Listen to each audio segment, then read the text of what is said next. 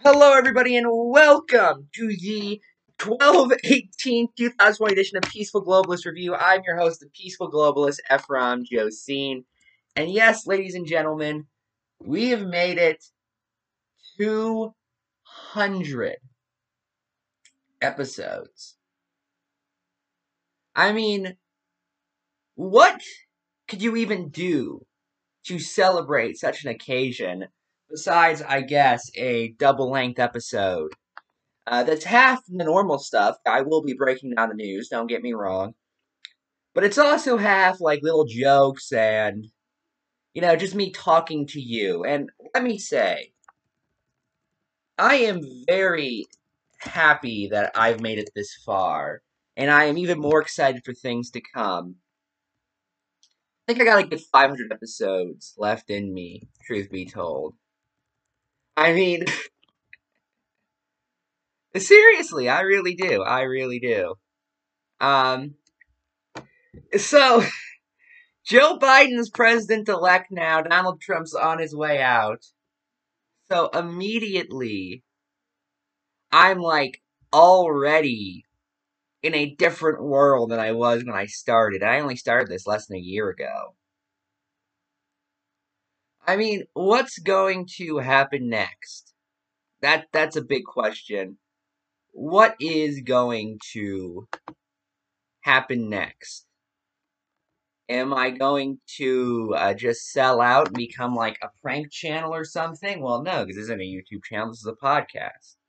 Am I going to actually just give up on everything and stop doing this and go to the woods and write a manifesto and start st- no, no, you, you, I'm, I'm not going there.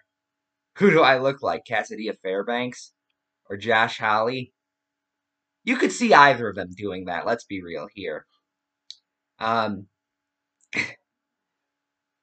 know, it's like, what else is there for somebody to really do? Because I'm going to be blunt with you guys, and I've said it before, and I'm going to say it again. I could not imagine the hell of being like a popular liberal commentator right now with Trump on his way out. What do you think half of the MSNBC staff is going to do now that Trump's out? And there were people like that during Bush, by the way. Um, Al Franken kind of fell into that category. Michael Moore fell into that category, in my opinion, when he was the most active when Bush was president. Um, let me think a little bit more. There, there have been other ones.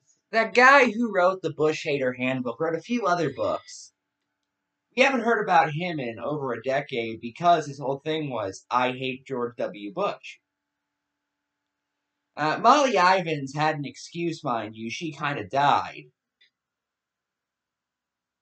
But that's besides the point. There were tons of people like that, and I'm trying to pinpoint who I think will be like that in the Trump era. I don't think Rachel Maddow will be. I really don't. I do think the Krassenstein brothers, assuming they still exist, will be. I do think most of Pod Save America will be. Because people were only really listening to them to attack Donald Trump. And they did that pretty well, don't get me wrong, but still. In fact, I feel like Hunter S. Thompson or I could feel like Hunter S. Thompson after Nixon left, because after Nixon resigned, Hunter S. Thompson could have covered that, instead he just sort of laid in the pool all day. Um, because he couldn't believe it. Like this was a man he had been attacking. I think it was since the Checkers speech back in 1952. This was a man he was attacking like the entire administration. He made his career hating Richard Nixon. And then it's like after that, what do you do? And Hunter S. Thompson still did some great work, in my opinion. After that, but it was hard to argue.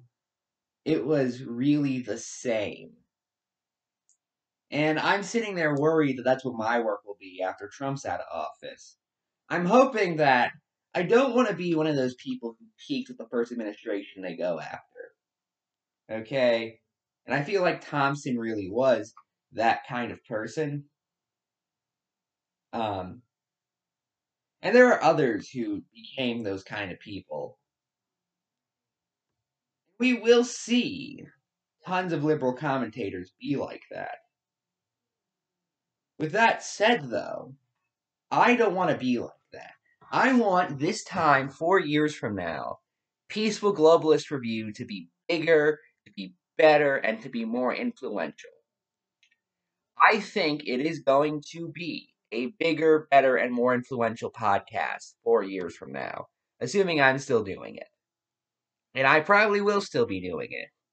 You know, we'll be celebrating our. Well, we wouldn't be at a thousand episodes yet. We'd probably be at about 800 or 900 episodes at that point. And I'll be sitting here talking about that. May even be bothered to actually start playing clips by that point. I stopped doing that, by the way, because Twitter Downloader stopped working, and I just find using the camera better than using Audacity. Um, I don't know what the future holds for Peaceful Globalist Review, but I will say that we are not slowing down just because Trump's out of office. And he is going to be out of office. He can pretend he's not going to be all he wants. He's going to be. You know, I heard talk on Parler about there being a military coup by the administration.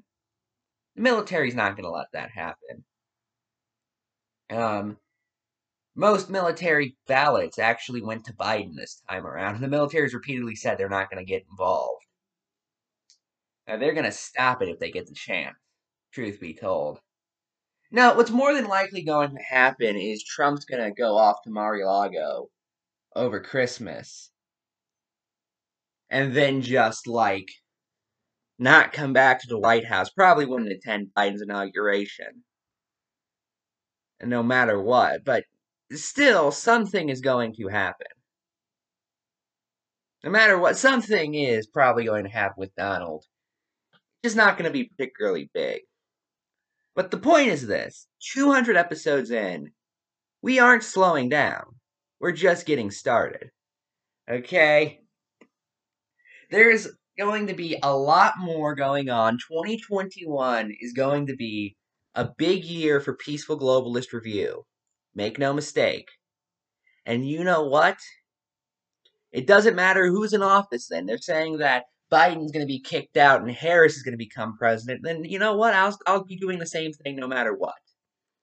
I will be attacking the Biden administration. I've already attacked the Biden administration. You heard me react to Buttigieg being his Secretary of Transport earlier this week, and I was making fun of that to hell and back. And I am going to still make fun of that. Because Pete Buttigieg is a loser. But big things are going to happen here, and you guys, yes, you, are going to be the first ones to see it. Make no mistake. You guys are great. What can I say? Anyway, uh, a while ago, I covered an Andrew Anglin article and I learned he had a fashion guide, and I promised to read it during the 200th episode. So let's read it. Self Help Sunday. Fashion is not a sense, it is a size. Now, for those who do not know who Andrew Anglin is, he's a Nazi. Or, I'm sorry, he's a white supremacist. Neo Nazis actually hate this guy because he's too nice to Harvey Weinstein. That's the only Jew I've ever seen him defend, and it was Harvey Weinstein. Now, Andrew Anglin has been melting down throughout all of 2020, and I've covered most of it. And it is glorious, do not get me wrong. Um, but this was from before he melted down. First, we have a note. Now, this article's from mid 2018, by the way. If you are over 40, please do not bother reading this article at all, let alone responding to it. This is an article for young men who want to be attractive to women and present themselves well in college, in social networking situations, and in the professional world. I am not trying to lecture old people who have been doing the same thing their entire lives about how they should change with the times. Just so, if you live on the farm or in a village or something, then whatever, wear bell bottoms or work boots if that's working for you. This is intended for the majority readership, which is young men we live in an urban or semi urban Western environment. Okay, so so far, nothing nothing bad. Let's read what Andrew Anglin thinks you should dress like. Now that we've settled the issue for women, I've not read the article and now I kind of want to. Although no, I, I this is the one he linked in the article I read on the show. This is the one we're going with. I'm sorry, but we have to. And everyone understands that they are okay. Now that's a already that's a sentence, and everyone understands they are not human and deserve to be locked in This is why I actually do recommend reading the Daily Stormer if you can stomach it, because it's just reading one guy continuously hate everyone around him for years and years on end. And 2020 has been like the culmination of it. It's been Andrew Anglin acting in the most Andrew Anglin way possible. And I absolutely just. I don't want to say I love it because that implies I approve of it. I enjoy it. That's all I'm going to say. There are two major contentions between me and the DS readership. Whether or not people should be picking up free pit bull puppies from Craigslist and drowning them in buckets, I don't even know if that's a joke or not. Whether or not it is valid for a person to have an opinion on what is fashionable. We've got a lot of work to do on the first thing, but today I want to talk about the second. I have not read Andrew Anglin talk about drowning puppies. Andrew Anglin, if you are listening to this, answer that question. I'm being dead serious. Answer the pitbull question.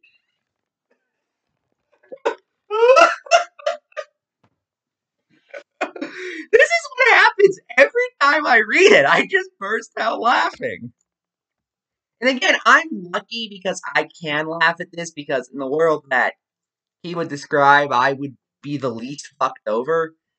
But this is still just really funny to me. Just and the fact that there's a good chance he unironically believes like, like almost all. I won't say all of this. I will say the vast, vast majority of it. First things first, fashion is not a matter of opinion. It is not a sense. It is a science. Second thing second, if you are to view the children you wear, or the clothes you wear, sorry, as, as a means of expressing your personal identity, you are experiencing a crisis of masculinity and you are antisocial. If I present a factual statement about the unfashionableness of straight ledged bell bottom jeans and you say that is your opinion and you can continue to wear bell bottoms, it is absolutely no different than if I say gravity makes you jump off a 10 story building, you fall to the ground and die, and you say that is your opinion and jump off. We got we got a pure objectivist in here, boys. Andrew Anglin, pure objectivist. The eternal science of Andrew Anglican esque fashion. I, I, may accidentally call him Andrew Anglican, by the way. That, that's not me insulting him, like when I call Robert O'Brien, Richard O'Brien, or I call Bill Kristol the criminologist. A lot of my insults are Rocky Horror related now that I think about it. Uh, no, they're not. Those are just the first two that came to mind for some reason. Uh, that's just me screwing up because I really, really, really don't care. You see, there is something called A B testing. I'm scared to hear what those stand for.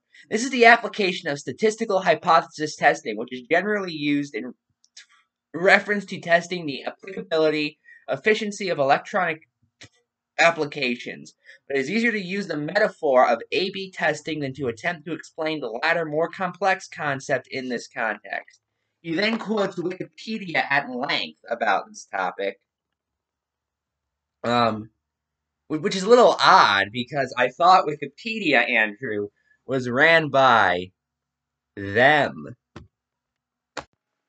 Uh, sorry, sorry about that. This is Andrew English, not try to be subtle. I thought Wikipedia was run by Marxist Jews, Andrew. I got that impression from an article of yours from 2015, literally titled Wikipedia is run by Marxist Jews. Uh, by the way, I should note that the pictures on this article are no longer valid. They 404 now. Yet the second paragraph reads, Case in point, the above screenshot. Where? It no longer exists, Andrew Anglin. Oh my god. I absolutely. This is one of the pitfalls, by the way, neo Nazis and I'm sorry, I'm sorry, neo Nazis hate this guy. White supremacists find themselves in all the time. They think every media outlet is run by Jews who are lying to you. Um, yet they're very, very willing to quote those news articles when they back up their points.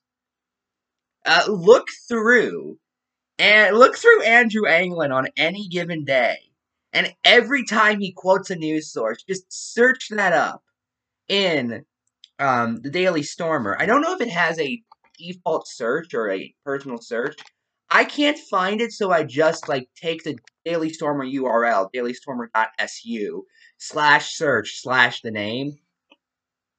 And you will find at least one article, without a doubt in my mind, calling that person a communist and a Jew. I'm being dead serious. Try, try it sometime. Now, this, by the way, does not apply to things he's actively praising, just kind of things that he mentions as a source.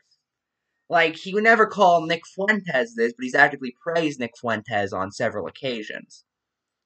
You know, when he's, like, kind of dismissing it and putting it off to the side, then that's when you search it up and you find him saying that they're run by a bunch of Marxist Jews.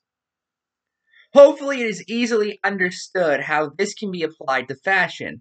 The main people who have done this are pickup artists. Okay, great, great comparison, boy. They have tried different forms of clothing, gone out and approached random women wearing different clothes, and determined which go the better response. Because, yes, a woman looks at your clothing at least as much as she looks at your physique as a way to rate your sexual marketplace value. That's always been like a really gross term to me. Is that just me? Like, I find, and this is the guy who has directly said that metaphysics isn't all that important, the physical world takes precedent. Um, like when I hear terms like sexual marketplace value, I just I just find that gross for some reason. Or not gross, but just kind of weird. Just weird. Though she looks at neither as much as she looks at your height, and being five seven I presumably had more reason to learn this than you did. Oh no, Andrew Anglin. Oh no, you're a short, short man. Oh man. Poor Andrew Anglin, a short man. You're five seven, Andrew Anglin. Hey, hey, hey! Don't don't worry, Andrew Anglin. Ben Shapiro is like four seven, and he could still find a wife. I bet you can too. I am making fun of him, but he makes fun of himself, so I feel he's fair game. and he's also a white supremacist, and that's also why he's fair game. Now, obviously, this is not a perfectly developed science, as the people performing testing are not scientists. You mean Roosh V isn't a scientist? He's a bread scientist. Did you guys see that? This was before Roosh V converted to Christianity and then gave up. Uh, he started making these videos about how actually it's manly to like baking because it's scientific. And he called himself a bread scientist. I forget if that's before he converted to Christianity or not. And now he like just posts on Twitter about how bad uh, premarital sex is, despite the fact he's had hundreds of examples of it, written twenty or so books about it. In all fairness, though, he has stopped selling those. Also because they were very rapey a lot of the time, but that's a different topic entirely. Uh, there is no university with a department devoted to the study of it. When we tried that, you considered it useless. Scientific papers are not being produced analyzing the results of various fashion effects on women. Dang it, we need to call Rarity. She'll figure this out. Well, I've been talking about this article for 12 minutes, and I haven't even gotten to his fashion advice. Okay, Andrew. Andrew, what is your fashion advice? Here are the hard facts. Above, I talked about women's perception of men's fashion sense, and clearly that is something that should be important. But more important is the way other men perceive your fashion sense. I don't know why, I just thought that statement was really funny. I just imagine like some some chick eyeing a guy across the bar, but before she does, before she like does anything, she has to move over to her guy friend and say, "Excuse me, is that, that guy attractive? Do you think that guy's attractive?" And the guy's like, "What the fuck? What the what?"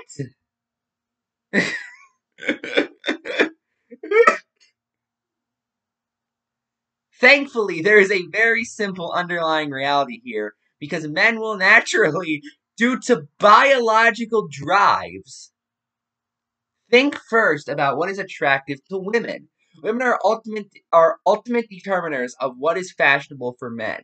Other men will pick up on whether or not you are dressed in a way that attracts women and approve of you if you are. Well, dang it! Dang it, and I don't know what the point was of that little joke earlier. Certainly, there are certain exceptions to that rule, uh, and the obvious one is skinny jeans phenomena. I actually am with him on this. However, this was about the mentioned bleeding edge fashion trend, which lasted only a short period of time and was used by a very specific type of man to appeal to a very specific type of woman in a specific social circle. Say specific one more time, Andrew. And it may not have ever been attractive to women at all, but rather a weird method of new males signaling to other new males in a way that soy beards and comic book t-shirts are a way for soy beard boys to signal to other soy boys. Oh god, this article is so 2018, which makes sense because that was the year it came out. Um, so let's just end by looking at the quick list of bullet points Anglin has. Baggy clothes is never appropriate. There is no worse look than a baggy t shirt with writing on it and baggy jeans. Dress pants and suits should also be fitted. I do agree, by the way, you should wear clothes that fit you. Just to be clear, do not wear a t shirt with labels or writing on them. Okay, I actually do follow that one most of the time. Most of my shirts are solid colors. Oh my god, I'm dressing like a white supremacist. Do not wear hats unless the MAGA hat at a political event or somewhere else where you're trying to trigger people.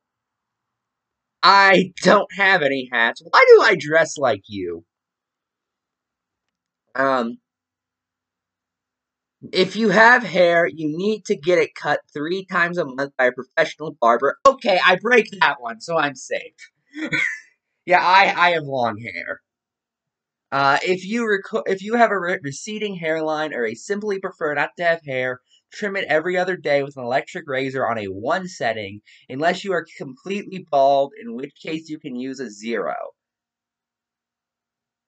Well, wait, wouldn't that just be not on?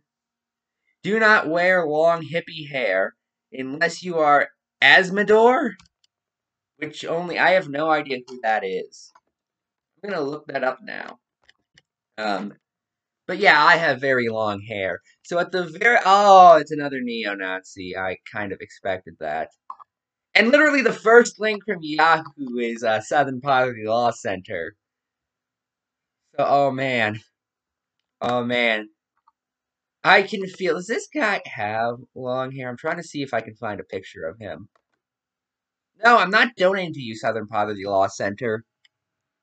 Let's see, Robert Mornway and Jewish Control. And there's a link to Daily Stormer. Come on, where's a picture of him? Where's a picture? Give me a... Okay. This guy looks like George Lucas's even fatter brother. Oh my god.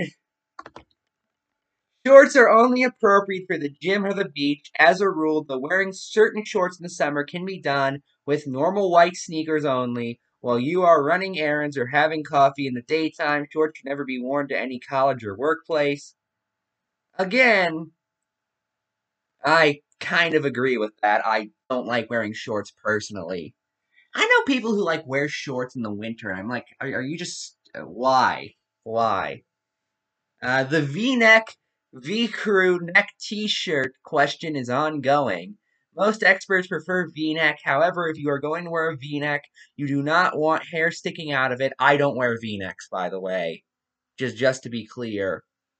Uh, because I am not a hipster and or Mr. Peanut Butter. You do not have to fully shave your chest, but the hair should be trimmed to about an eighth of an inch. You want people to shave their chests? Okay, soy alert.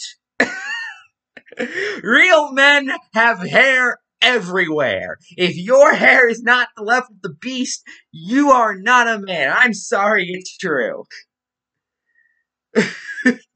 if you are excessively hairy, prefer that the hair is dark. You need to trim all your body hair. This is also a practical matter for gym where excess hair can cover your progress and make it unclear which areas you need to work on. Again, Whoa, soy alert there, Andrew. Don't get tattoos. I, I can agree with that. If you have them, it is what it is. I have them. oh, man, Andrew. I want to know Andrew Anglin's tattoos. If anyone knows what Andrew Anglin's tattoos are, let me know immediately. Uh, Oh my god. Oh my god. Wow. Wow.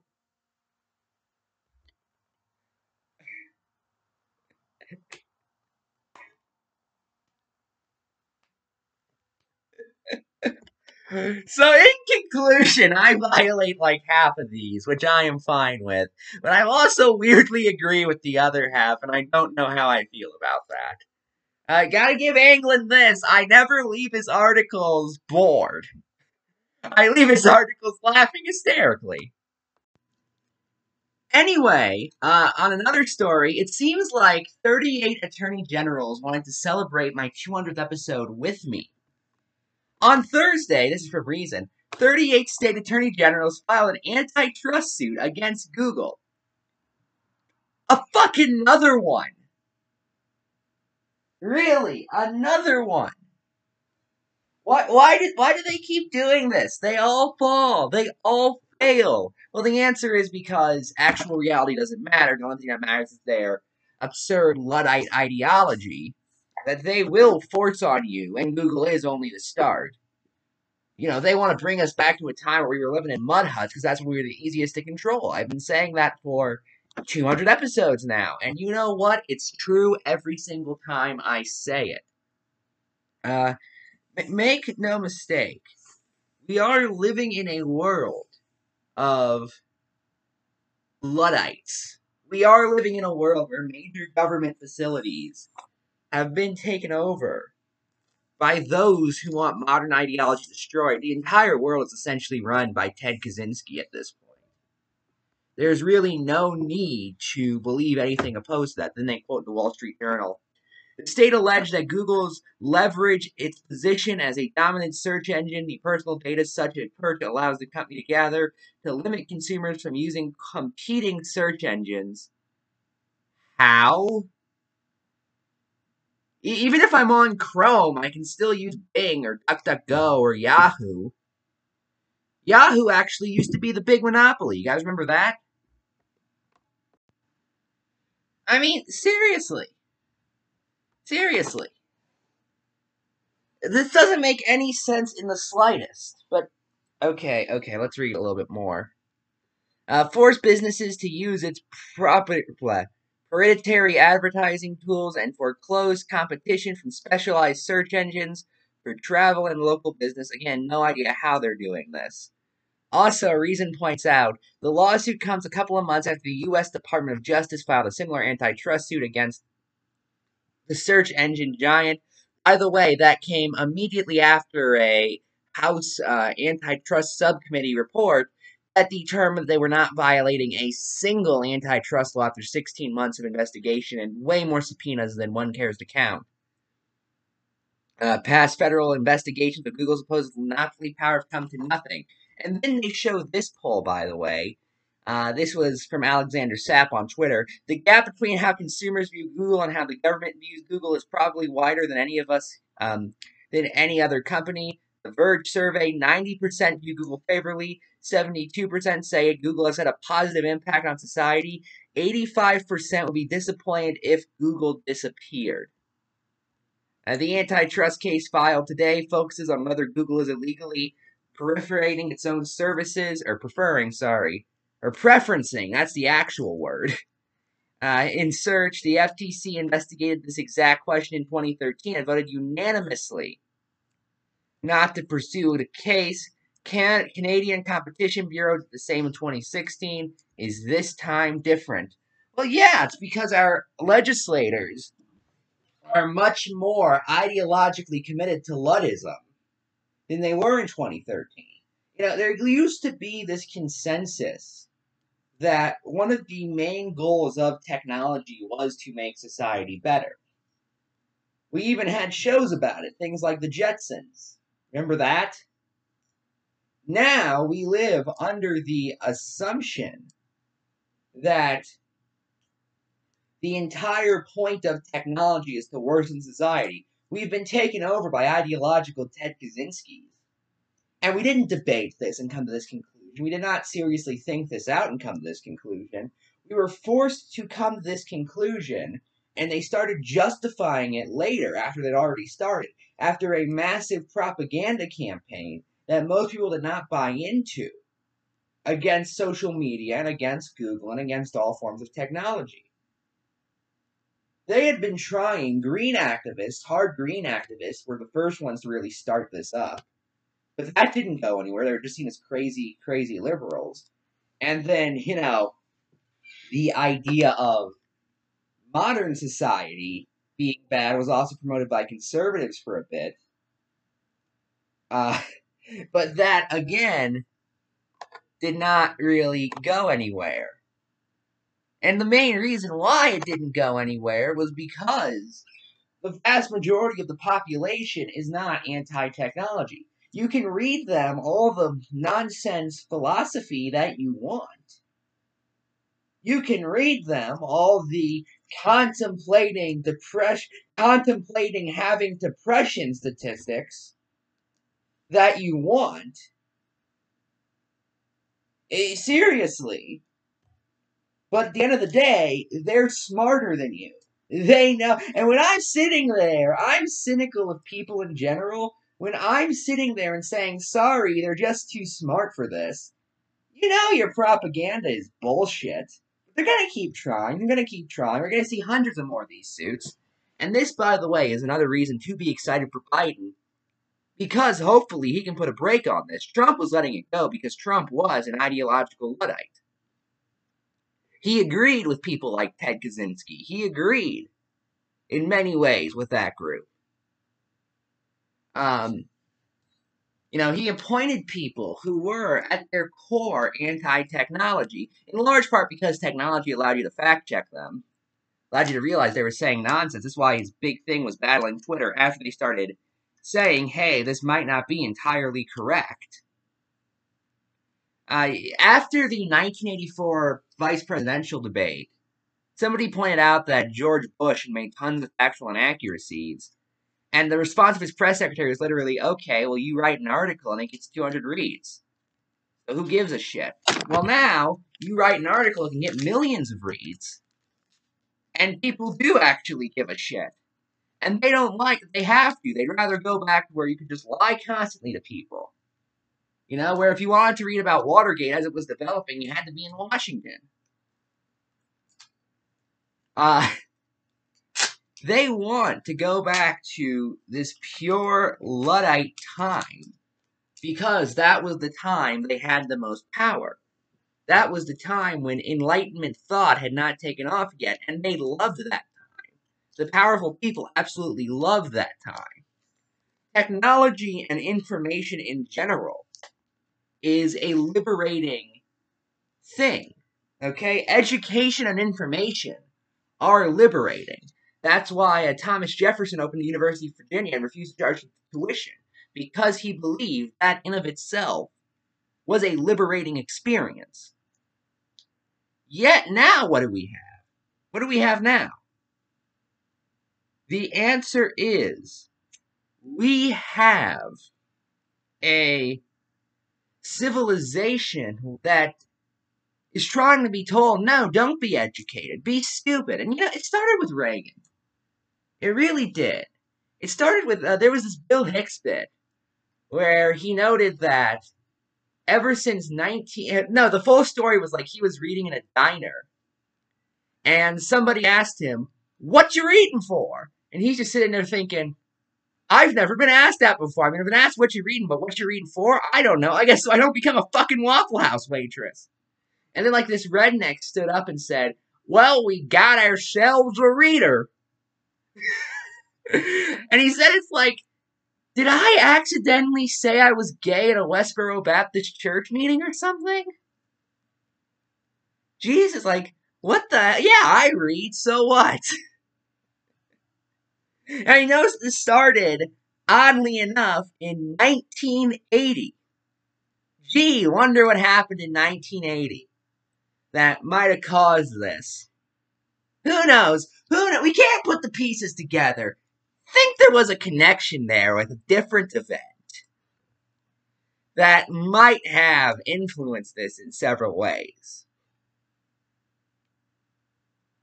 Just, wow. I know, I know, I'm being a little bit facetious in all this. Or, no, no, is facetious the right word? Sarcastic, that's a better word. It doesn't mean anything near facetious. But the point is, they want to live in the what you're eating for world. I want people to live in the I've never been asked that before world. And that kind of separates me and the people in power.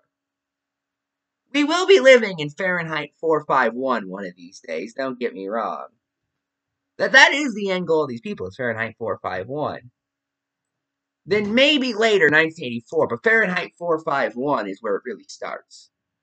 Uh, and let me tell you, the internet is the modern book, and banning it is the modern burning. Anyway, uh, here is something that Andrew Yang tweeted today that got a lot of attention. Uh, Andrew Yang is a former presidential candidate, the soon to be mayor of New York City, of course. Uh, and of and by the way, he is going to run this decade without a doubt in my mind.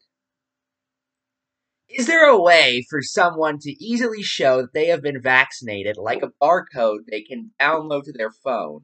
There ought to be. Tough to have mass gatherings like concerts or ball games without either mass adoption of vaccine or a means of signaling. I've been testing a photo, shoot, or interview and gotten a bracelet showing I was negative. Then we could interact more freely. Okay, so he's saying that, like, hypothetically, there should be some way to identify if people got COVID 19. This is not a new thing, by the way. With the, I forget what vaccine it was, um, but there was one that when it was originally taken, you would get, like, a massive scar across your arm, and that's how you could tell if you had had it, taken it or not. I think that was I want to say that was cowpox, but cowpox might not actually be a thing. Wait, no, no, it, it is a thing, and I know it's a thing because studying it was actually where we got the term vaccine from the cow. Bet you didn't know that. But anyway, uh, the quote tweets for this were absolutely amazing. Just.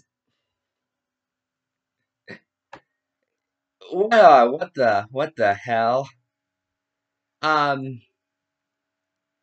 one person at Eugene Marine 64, I assume for the Nintendo 64, said, Herr Goebbels, I'm Jewish. You told me you can't shop where we do. Wear the star. Walk on the other side of the street. Your business is now closed. We're taking your house. We're resettling you.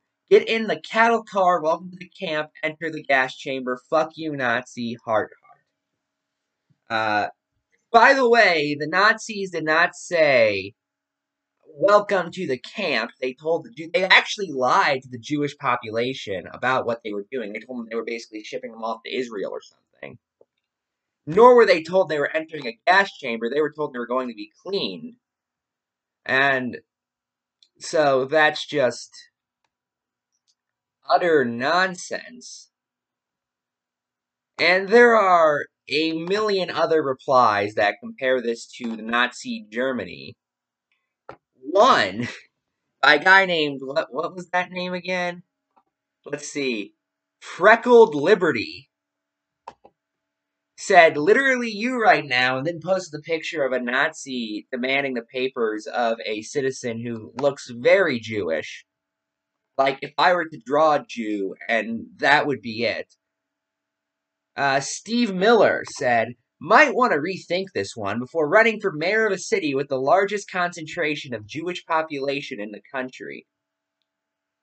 Robert Starbuck. Wonder if he's related to the well known founder of Starbucks, Howard Starbuck. This is said, this is Nazi talk, Andrew. Uh, John Cardillo.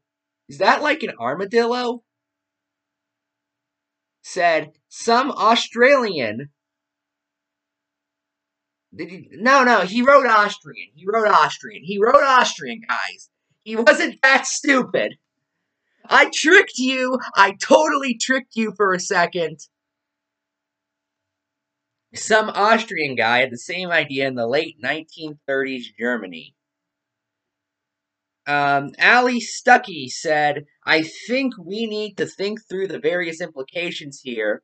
Austin Petersen, the failed presidential candidate for the Libertarian Party, losing too, and this is true, none of the above, and John McAfee. He keeps denying that, and he did technically beat McAfee in delegate count, but he didn't beat McAfee in any of the primaries uh, said, This is some Nazi shit, Andrew. And we can go on and on and on. And this is a comparison I've seen time and time again. Like, I saw someone put a Star of David over their mask as a statement. Well, there are a million issues with this reasoning, the biggest one being this would only work if you were somehow being discriminated against for taking the vaccine.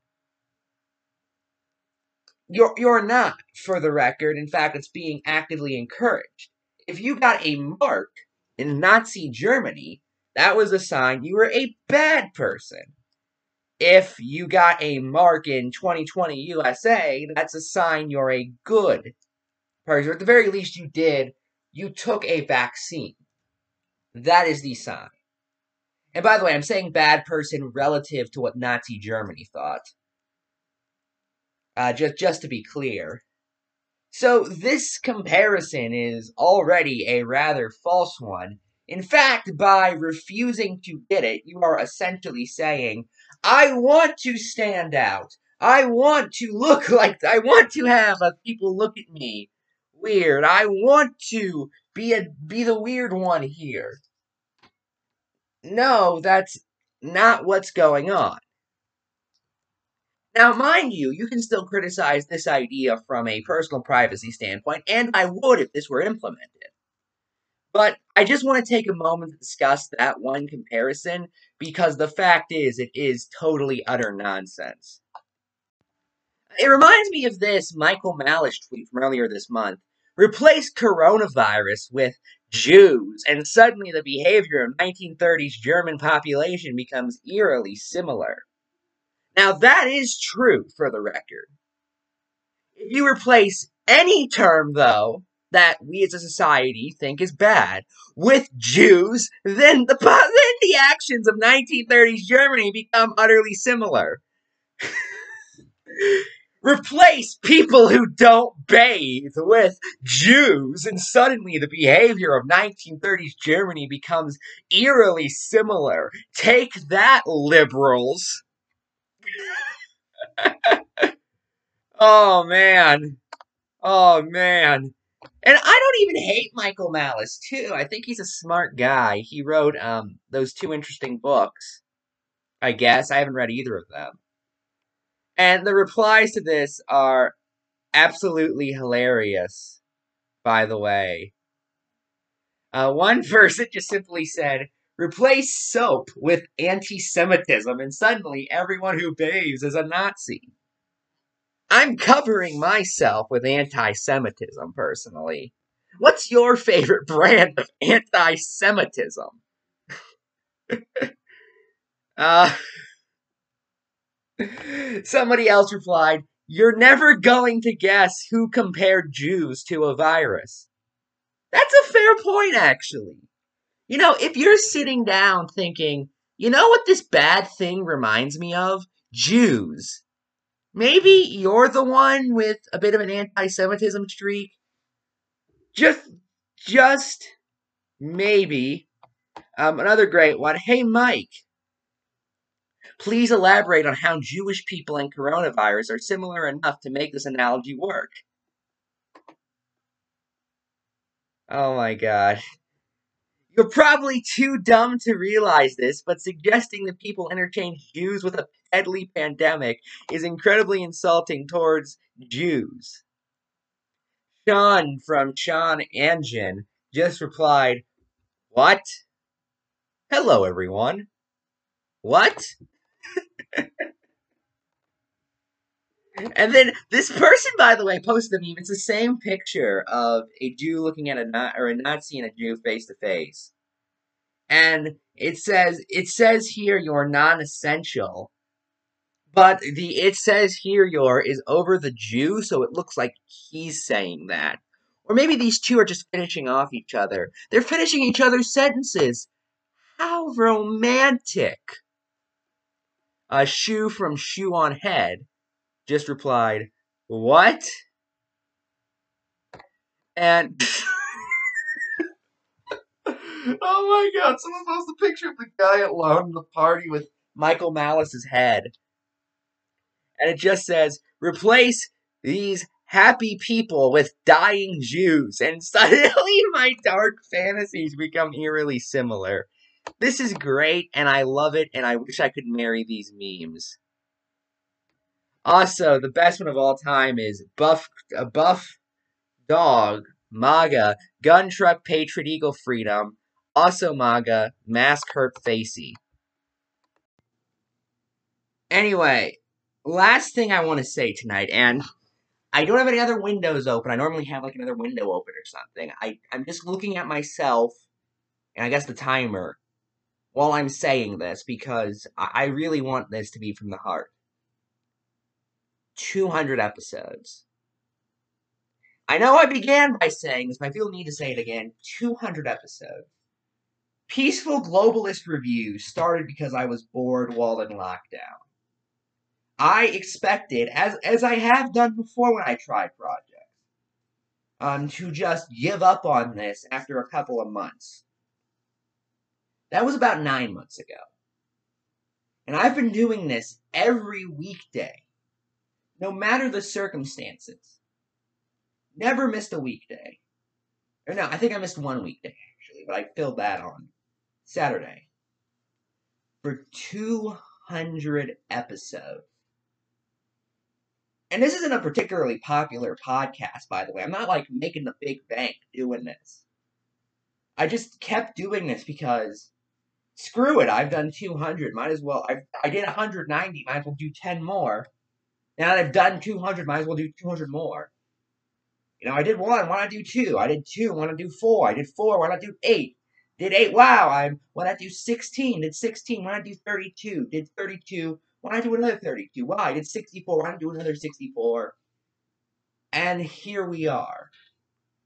200 episodes later for a Monday through Friday show. Not not the most impressive thing, mind you.